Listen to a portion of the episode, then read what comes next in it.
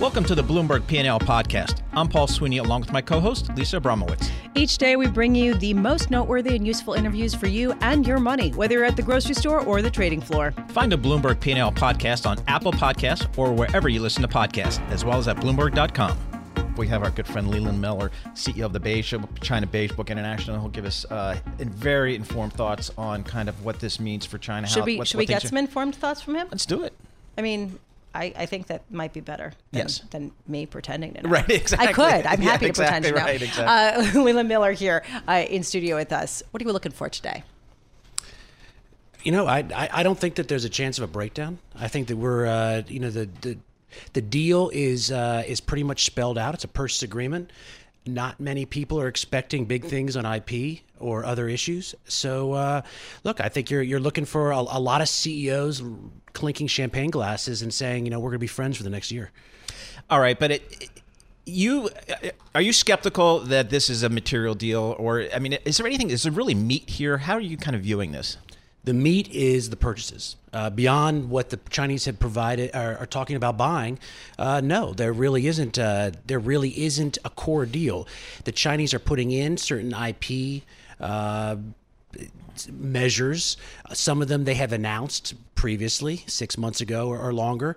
Uh, so look, this this the reason there's not a bigger deal is that the two sides just decided that they couldn't come to terms with either rolling back a ton of a ton of tariffs in order to get the big IP forced tech stuff, and so they said, look, the best way to do it is to is to go right on in. And, and, and just do buys. One of my big questions has been uh, sort of the overlap between uh, between the WTO agreement, the fact that the U.S., uh, the UK, uh, or rather the U.S., the EU, and Japan have all teamed up to try to pressure China uh, to reduce their industrial subsidies at the same time that we're signing this Phase One agreement. How are these multilateral and bilateral tracks overlapping or not? Well, I think that the administration realized early, well, it realized recently that it's better to have friends. And so at the beginning, everything was bilateral. We're going to get a bilateral trade deal. We're going to get bilateral agreement from the Chinese to not not to do this or to do that. And they've come around to the idea that it's it's it's an easier process if you get the rest of the world on board. Is that true? I mean, so the Trans-Pacific Partnership would would be the arguably the epitome of a multilateral uh, group negotiating. They're not. They're they're still not supportive of those types of agreements, are they? Not yet, but the TPP is very closely associated with Obama. So Yep. if you you know you rename TPP Trump Pacific Partnership three years from now, then is there a chance they come around to it? it it's I, I've I've discussed it with administration officials in jest. Uh, who knows? But Right. uh, look, there's a there was a desire by the Trump White House to break from everything Obama. Uh, some things are good, some things are more controversial. Uh, but TPP was was was not going to work under Trump. Uh, but a, a, a revised version of it in the future, who knows? So, what precipitated this come to Jesus moment for the administration? Multilateralism. Well, I think they wanted to continue to claim that that they're pushing the Chinese on on subsidies. So if you're if it's not part of phase 1 and you don't have phase 2 coming about, then why not go with your allies the WTO and and get the Europeans and Japanese animated about Chinese subsidies which they care about as well. So this is this is not really a come to Jesus so much as if they're not getting progress on this now, why not utilize the other tools in, in the toolbox to, to push China? And this this should have of course done been done by from the beginning, uh, but it, it's it's uh, it's making its way back there. President Trump also mentioned at one point that once this phase one deal is signed, that he, I believe, said would go to China to begin negotiating a phase two. Is there any reason to believe that that will occur, and will he have any success? If we have a second Trump term, then yeah, there will be a continuation of, of, of the trade war, trade negotiations. Then uh, there's nothing contemplated right now. Now the the one asterisk I would put on that is if the economy starts to really slide, if stock markets start to tank, they have they have created this phased uh, sequencing uh, for the ability for, for, for the president simply to jump in and say, I'm going to start negotiating again and we're going to do more tariff pullbacks or we're going to grant some other concessions or we're going to get more in return. And so it'll allow him, if he finds it politically necessary to do so, to jump back in in 2020. But that's not the, the game plan right now. I still am struggling with this idea that we're bilaterally negotiating, uh, that the U.S. and China are bilaterally negotiating, while there's a multilateral push on another level. I'm just wondering, does that mean that phase two is going to be a multilateral phase two, or does that mean that uh, phase two will continue with added pressure uh, from allies and, and others? Well, I think I think what phase two has always been sold as is we're going to do the big moves next. So don't don't hold us to this now, but we're going to do it next time. And uh, look, anyone who's dealt with the Chinese uh, for for years will realize, like like the administration now has, they'll realize that the Chinese are very savvy negotiators, and they'll string this out, and they're not going to give up core things that are important to them without a lot of pain. So I think this is more of a situation where. Uh, you know, the, the White House realized that its administration was uh, divided on, on what to go after. The president had different priorities and some of his uh, some of his other principles, and they would go after agricultural purchases first, uh, try to get the trade deficit in order as much as possible, and while they're waiting that out, they'll they'll start to, to maybe go back and, and, and utilize again these other tools, which involve using Europeans and Japanese and everyone else to try to push back on the Chinese model. I'm not even sure I even buy off on the whole uh, agricultural aspect of this phase one. Weren't they? They were buying agricultural and soybeans and stuff before. Now it's gone a year. They haven't been buying. Now they're going to start buying again. I'm not sure what's incremental here. Well, the big question is can they hit any of these targets that are that are quite big that they claim to be able to do over 2 years. So the promise is that they're not going to just get the number back up to 200 billion that they're going to get another 200 billion on top of that. So if by some miracle of math they're able to do that, then there would be a real dent okay. in the bilateral trade deficit. The problem is is that this is really a one year trade deal because the administration and the Chinese are both motivated to get through the 2020 election, uh, front load some of those purchases, keep keep the keep the guns uh, the guns and ammo dry and try to get into uh, 2020 see, see where the situation is there. But look, the, these targets are extremely bold.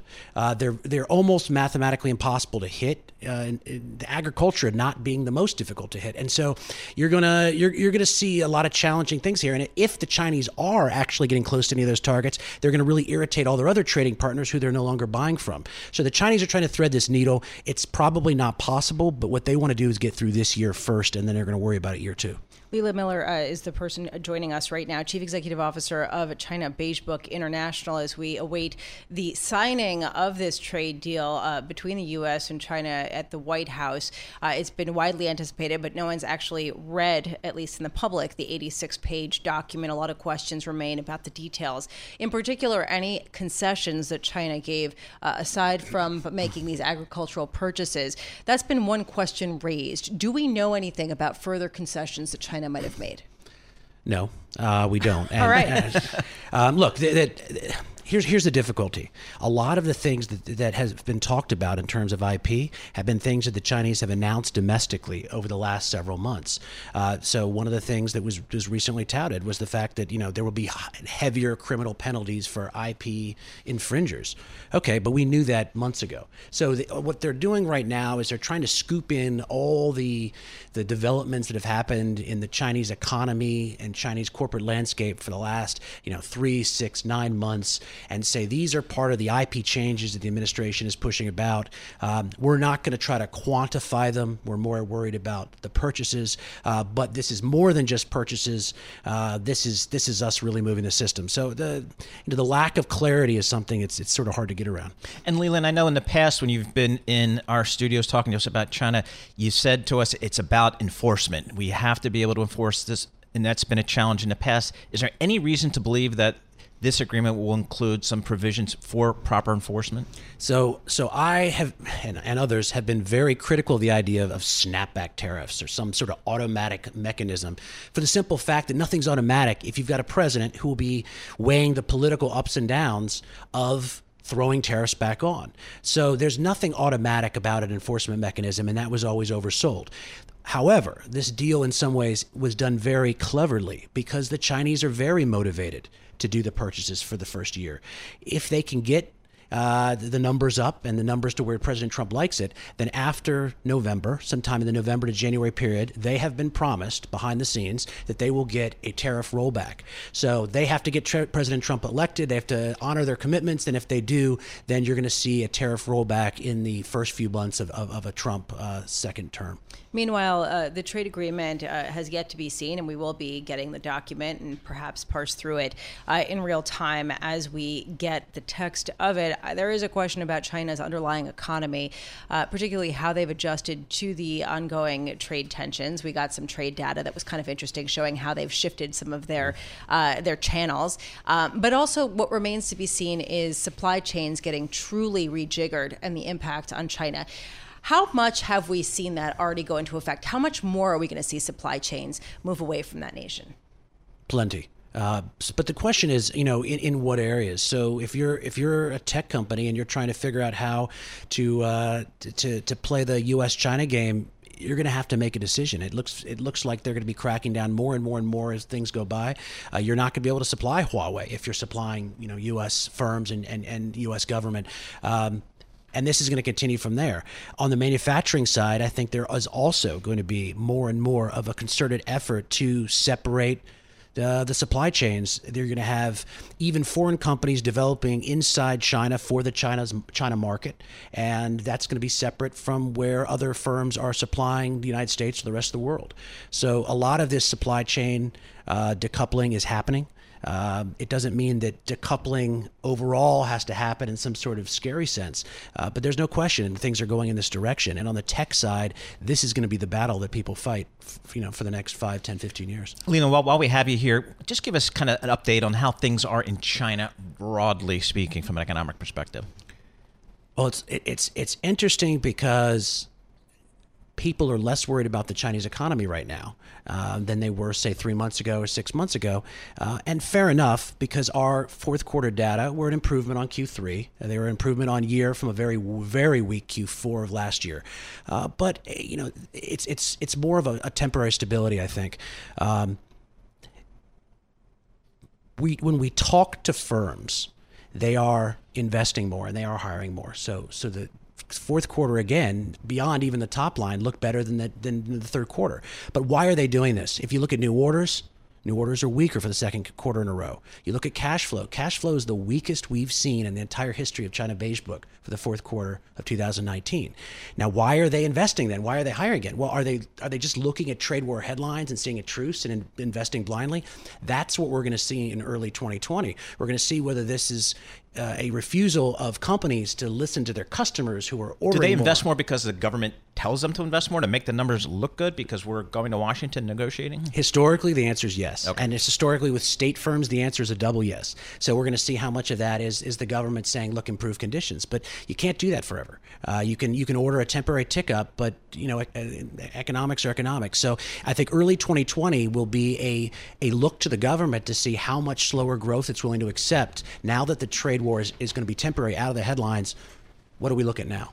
a lot of people say, well, you know, this all sounds problematic, but there's such a fire hose that the uh, PBOC has to release to the market to sort of prop everything up that it doesn't matter. How long can that be true? Well, the big argument we've had with the consensus over the past year is we think the PBOC and China's credit environment overall are very active right now. Now, the, pushback usually is, well, we don't see all the building we saw in 2016. That is correct. We are not seeing a 2016 style stimulus where it's, you know, build build it and they will come. Uh, this is not heavy infrastructure spending right now. Our transportation construction indicators sharply weaker. Commodities are weaker. Uh, so we're not seeing a build out. But what we are seeing is tremendous provision of credit to corporates. Our, our borrowing numbers are sky high. Our bond sales numbers have gone up six consecutive quarters. We're seeing a resurgence in shadow finance, which has not yet been publicly admitted by Beijing. So the, the PBOC has already been very, very active. And, and what is the result? Well, they've got a stable economy now. Things aren't falling, but they're not getting a jolt. So it's a little bit disconcerting that the PBOC is as active as it is right now, and they're not seeing a surge in growth. They're simply avoiding a much worse outcome. I want to bring in Andy Browne right now. Andy's the editorial director of the New Economy Forum at Bloomberg. Andy, we're waiting the signing of the trade agreement, the phase one trade agreement between the U.S. and China. What does it mean to you, this trade agreement? Uh, less in this trade agreement than meets the eye. This is we've been saying for quite some time. Uh, so the tariffs on most Chinese imports into the United States remain. Okay. And the concessions that the Chinese side are making have been on the table, or they were working on them long before this trade war began, which includes concessions on uh, intellectual property, which includes apparently concessions on currency manipulations. In fact, China hasn't been manipulating its currency now for many years, has been propping it up rather than allowing it to depreciate. Um, and the reason that China has been proceeding with these reforms is not because of pressure from the White House, but because it's good for the Chinese economy. Andy, we heard from the Democratic candidates last night, and they made clear in their discussions about trade they weren't necessarily going to take a softer line with China. How much is that kind of weighing on the Chinese delegation's minds? Like this idea that, you know, it's not just uh, about waiting it out and waiting till President Trump, if he gets reelected, and then figuring it out from there. That you know, it's picking you know the lesser of, of, of evils and, and just to sort of go with it. You know, I think that the Chinese side are about as confused as everybody is over a central contradiction, which is at the heart of U.S. trading policy to China. The, that the White House cannot cannot figure out what it is it wants to get out of this trading relationship. What we're all waiting for, of course, is the phase two deal. Now, this phase two deal is the, about the rolling back of state owned enterprise privilege and power in the Chinese economy to level the playing field for foreign investors, including U.S. investors. Now, to the extent that that succeeds, it will actually open the door for more foreign investment, more U.S. investment in the Chinese economy, which is apparently precisely the opposite of what some in the Trump White House want, which is to bring jobs and bring manufacturing back to the United States with the unstated goal, of course, of economically weakening an economic and security competitor. So both Democrats and Republicans need to really get to grips with this issue. What is it that the U.S. wants out of the trading relationship? Leland, what do you think the Chinese government, or how do you think the Chinese government is going to portray this phase one deal? Is it a great victory for China economically, or is it just it's a step along the way and it's not that big a deal? Well, I think at the very beginning, you didn't hear much in the Chinese press about this because they couldn't figure that out. And now that they are convinced that President Trump is serious about having this done, we'll see in a few minutes. Uh, they are they are conveying a sense of victory, but this is just a small step on the road. So, you know, there, there are many disagreements. The fact that we came together on this and found compromises is healthy, but let's not pretend that this is the end of the road for the trade war. Uh, they've, they've made sure to, to add that in quite often when discussing this in, in, in, the in the Chinese press. So I think that they see this as a, a temporary truce. It, it, it is just a temporary truce, and uh, and they're waiting for the other shoe to drop 2021. All right. Uh, we're just to reiterate, we are waiting uh, this trade agreement to be signed, and we are speaking currently with Leland Miller, CEO of China Beige Book International, as well as Andy Browne, uh, who uh, runs the New Economy Forum here at Bloomberg for us. And we really appreciate both of your perspectives. One question I have is word coming out about a delay of 10 months before the tariffs get rolled back that the U.S. has put on China. Uh, and this is sort of differ. This just differs from what we've heard earlier, where these tariffs would be rolled back as uh, as China sort of agreed with or sort of complied with certain requirements. Is this a big deal, Andy? I think it is a big deal. I, I, I mean, you know, you've you've got tariffs on 360 billion dollars of Chinese exports to the U.S. That's two covers two thirds of all of the exports. So, um, you know, you you this hasn't this this isn't the end. Of course, it's not the end of the trade war. This this represents at best uh, a truce, and then you have to look at what the Chinese need to do in order to get these tariffs. Now they have to comply with this purchase agreement, uh, 200 billion dollars which includes something like $80 billion of manufactures from the United States. This is not going to be easy for the either for the United States to fulfill. Uh, you know, where, where is this where is this additional industrial capacity going to come from to supply the Chinese market? In $200 billion, by the way, implies something like a 30% increase, uh, annual increase in U.S. exports to China over what they were in 2017 before the trade war started. How's that going to happen? So, Leland, within China itself, did you in your data the, at the China Beige Book? Did you see data? Are you seeing data that the trade war, the trade uncertainty, has caused Chinese companies to pull back on maybe some of their investment and growth, and you know, building new plants and so on? Uh, it's had an effect. It's not the reason the Chinese economy is decelerating, but it has had an effect. Uh, what you saw in the, the early early tranches of tariffs uh, was a Chinese uh, counter reaction. You know, they would there would there was a de- devaluation, a depreciation of the currency. There were some backdoor subsidies to basically counteract the effects of the first waves of tariffs. Uh, and then you saw a, a, bit of pain come from the next wave. But I think that the real fear has always been the nightmare scenario, which is putting tariffs probably very high tariffs on all 550 billion plus of Chinese uh, of Chinese imports and keeping them on there, and that would cause significant pain to the Chinese economy, and that is why this entire trade war, uh, as animated as it's been, uh, has come to the point we are today, which is the phase one signing. The Chinese realize that we're not here to win. We're here to avoid worst case scenarios. And that's what they're doing by settling for a phase one deal that's not great for them, uh, but it's, it's far, from, far from terrible. Right now, uh, just in the market, we're seeing record highs for the Nasdaq and the S and P 500 uh, as people look at earnings and see uh, that the companies are still coming in strong as they look to this trade agreement and see tensions easing. Meanwhile, uh, basically flat uh, on the Treasury curve here, and meanwhile, gold, and this is where I really wanted to go.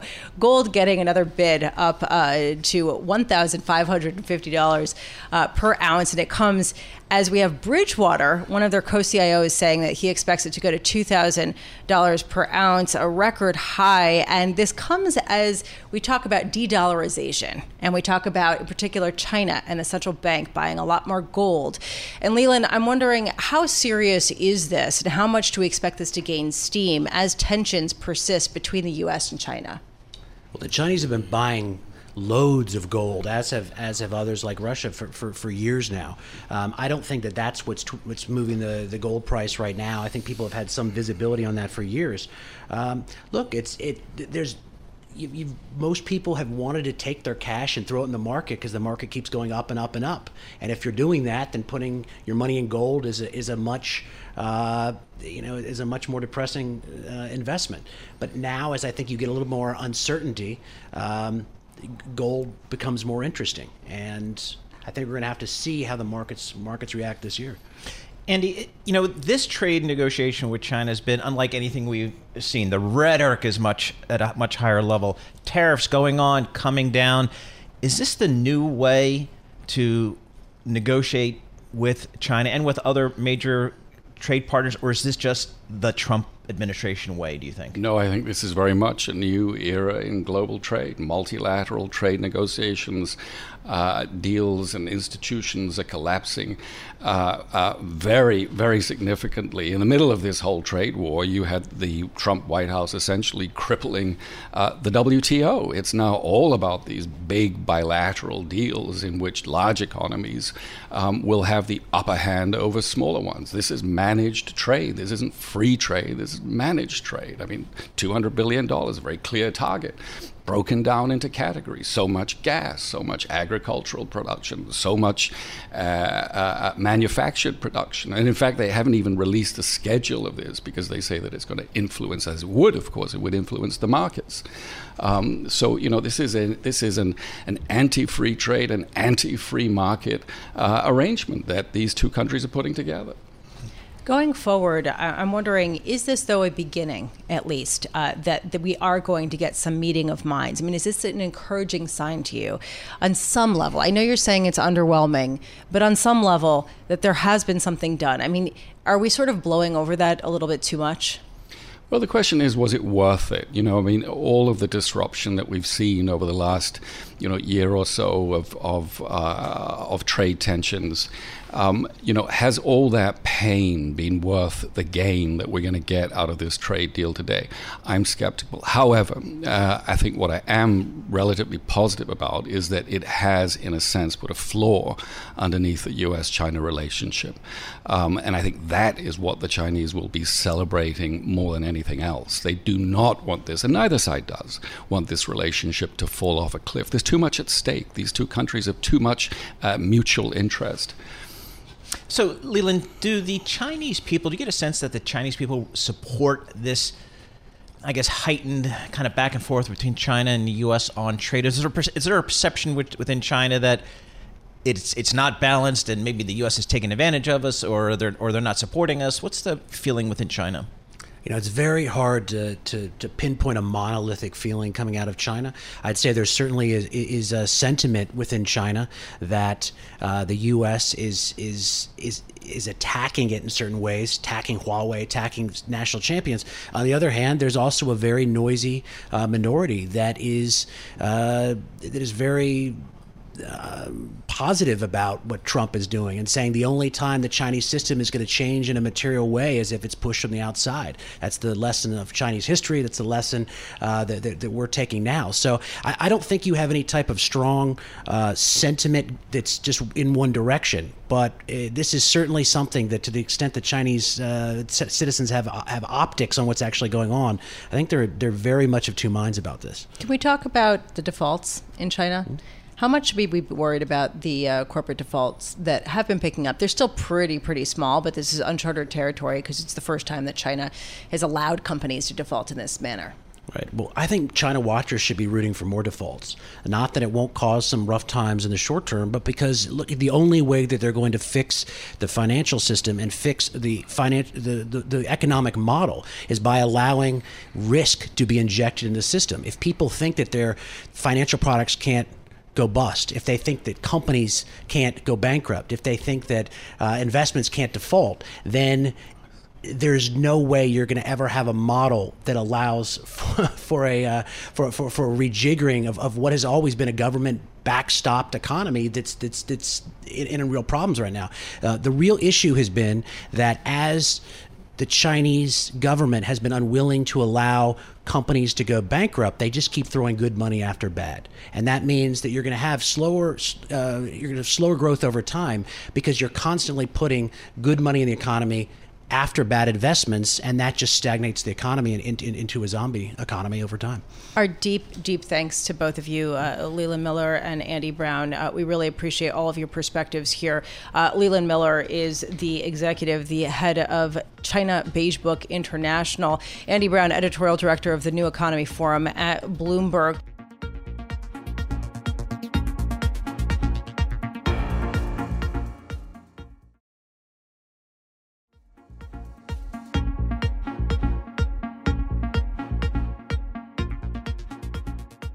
We are less than an hour away from the signing of an 86 page trade agreement, the phase one deal between the U.S. and China that we have not seen yet, but evidently at 1130 when they sign it. It does exist, and evidently they are going to release it, so we will be parsing through that. Uh, it has a lot to do with ag purchases, agricultural purchases, so we are so pleased to say Sal Gilbertie joining us now, President, Chief Investment Officer, and co-founder of Teucrium Trading uh, in Brattleboro, Vermont. Sal, just give us a sense of what we do know about the agricultural purchase agreement here uh, within this trade pact. That um, China will be buying ags again from the U.S., and that, that's about it. We don't have many more details, unfortunately. But what we what we can assume pretty uh, confidently is that China will buy as much agricultural product as they need from the United States. I, whatever number is is or is not stated in the agreement really doesn't matter. Um, we think that using 2017 as a baseline, that's the last time we, we didn't have trade war implications between the two nations in, in their trade. Um, China bought about 24 billion worth of U.S. agricultural product. If you just take their rate of GDP growth, and agricultural usage is probably a little faster, um, that means they need about 27, 28 billion right now. Um, we're here at Teucrium project about 31 billion in 2020 that they'll that they'll buy, and they're they're going to immediately come in and buy pork, beef, and soybeans. There's no question because they need those things. Um, how much more they buy of other things is is up for debate, but we do have have some projections for that, which we've published. Uh, Sal, I'm looking at your research, and uh, it's just amazing that looking at those numbers you ju- just were discussing. We're really talking about soybeans here when we talk about what China uh, imports from the U.S. Is there a sense that across the commodity spectrum um, that China needs to maybe rebuild or restock their inventory, and so that you could see maybe some unusual surge in demand over the first, you know, 6, 12, 18 months? Yes, absolutely. They, they they've drawn down their soybean stocks. They've drawn down their soy stocks, uh, they, they of all kinds, and they've drawn down their corn stocks. They've also, you know, massively drawn down their pork stocks. And so they'll come in and immediately buy soybeans to rebuild. They'll buy some corn to rebuild and freshen up what they had because they had old inventory. They were they were stockpiling for quite a while. Um, they've almost run out of pork, if you will. They're really tight. They're releasing supplies for the holiday coming up a week from Saturday when their New Year starts, where they they have enormous pork usage.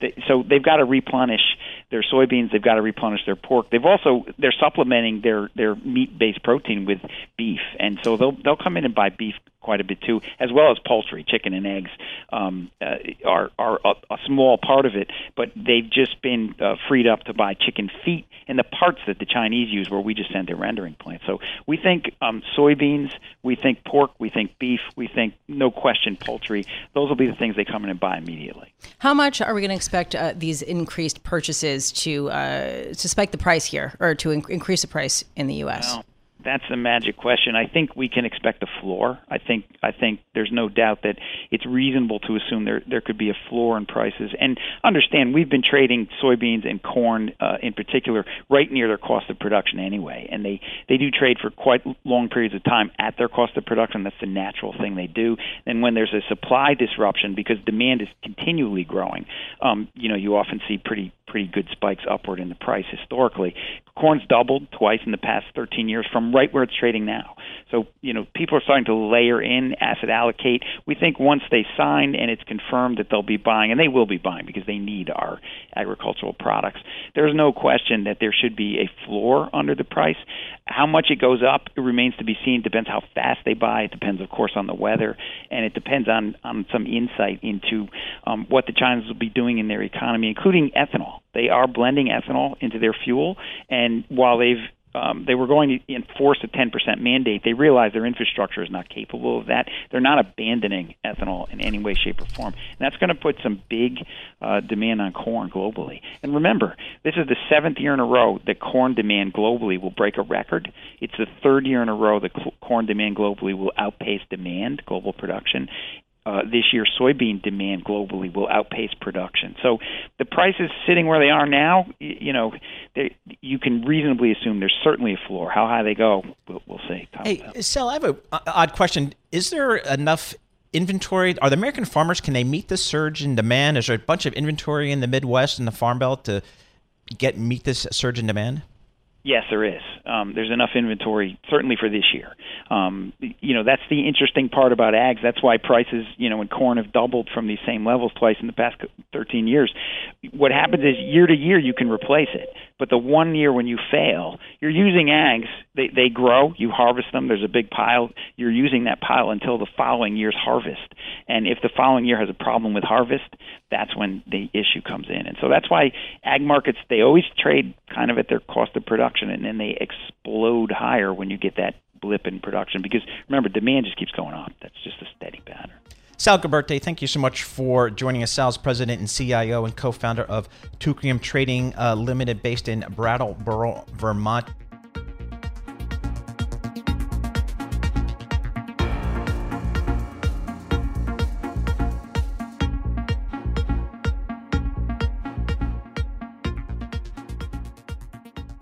Target, the shares are down over 7% this morning. The company posted a rare stumble on holiday sales, came in a weaker than expected. To help us dig into the details, we welcome our good friend Jen Bartashus, senior U.S. retail, staples, and restaurant analyst for Bloomberg Intelligence. She joins us on the phone from BI's headquarters in Princeton, New Jersey. So, Jen, kind of a rare stumble for Target. I, I seem to be calling quarter after quarter some pretty solid top line numbers. What happened?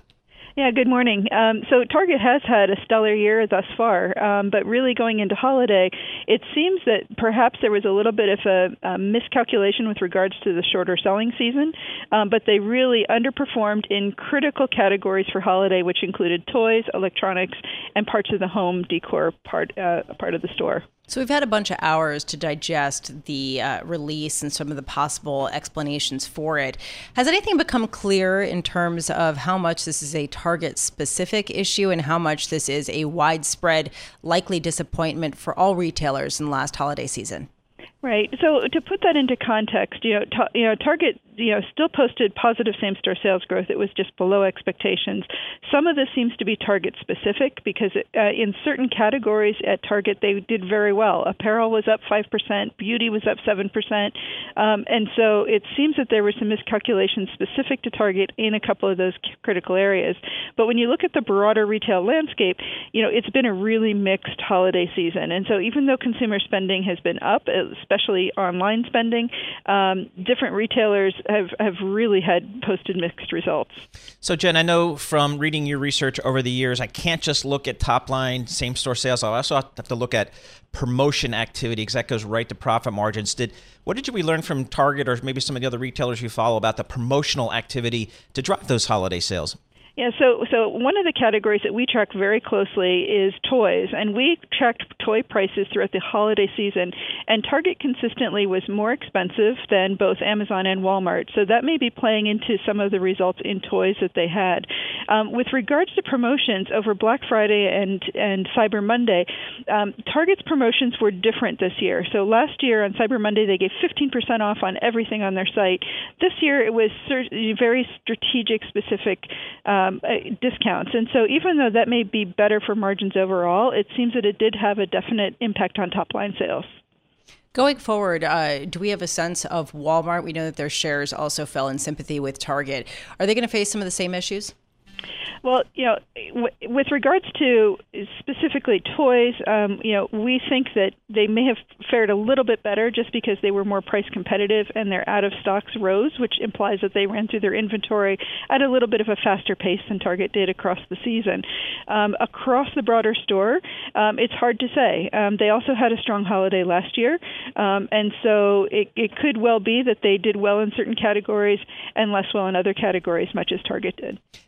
Jen, what do we learn from the e-commerce side of Target? I remember, you know, last you know four, five, six quarters, really strong e-commerce revenue growth. Kind of led me to believe that, gee, the Targets and the WalMarts of the world have kind of figured out how to compete against Amazon.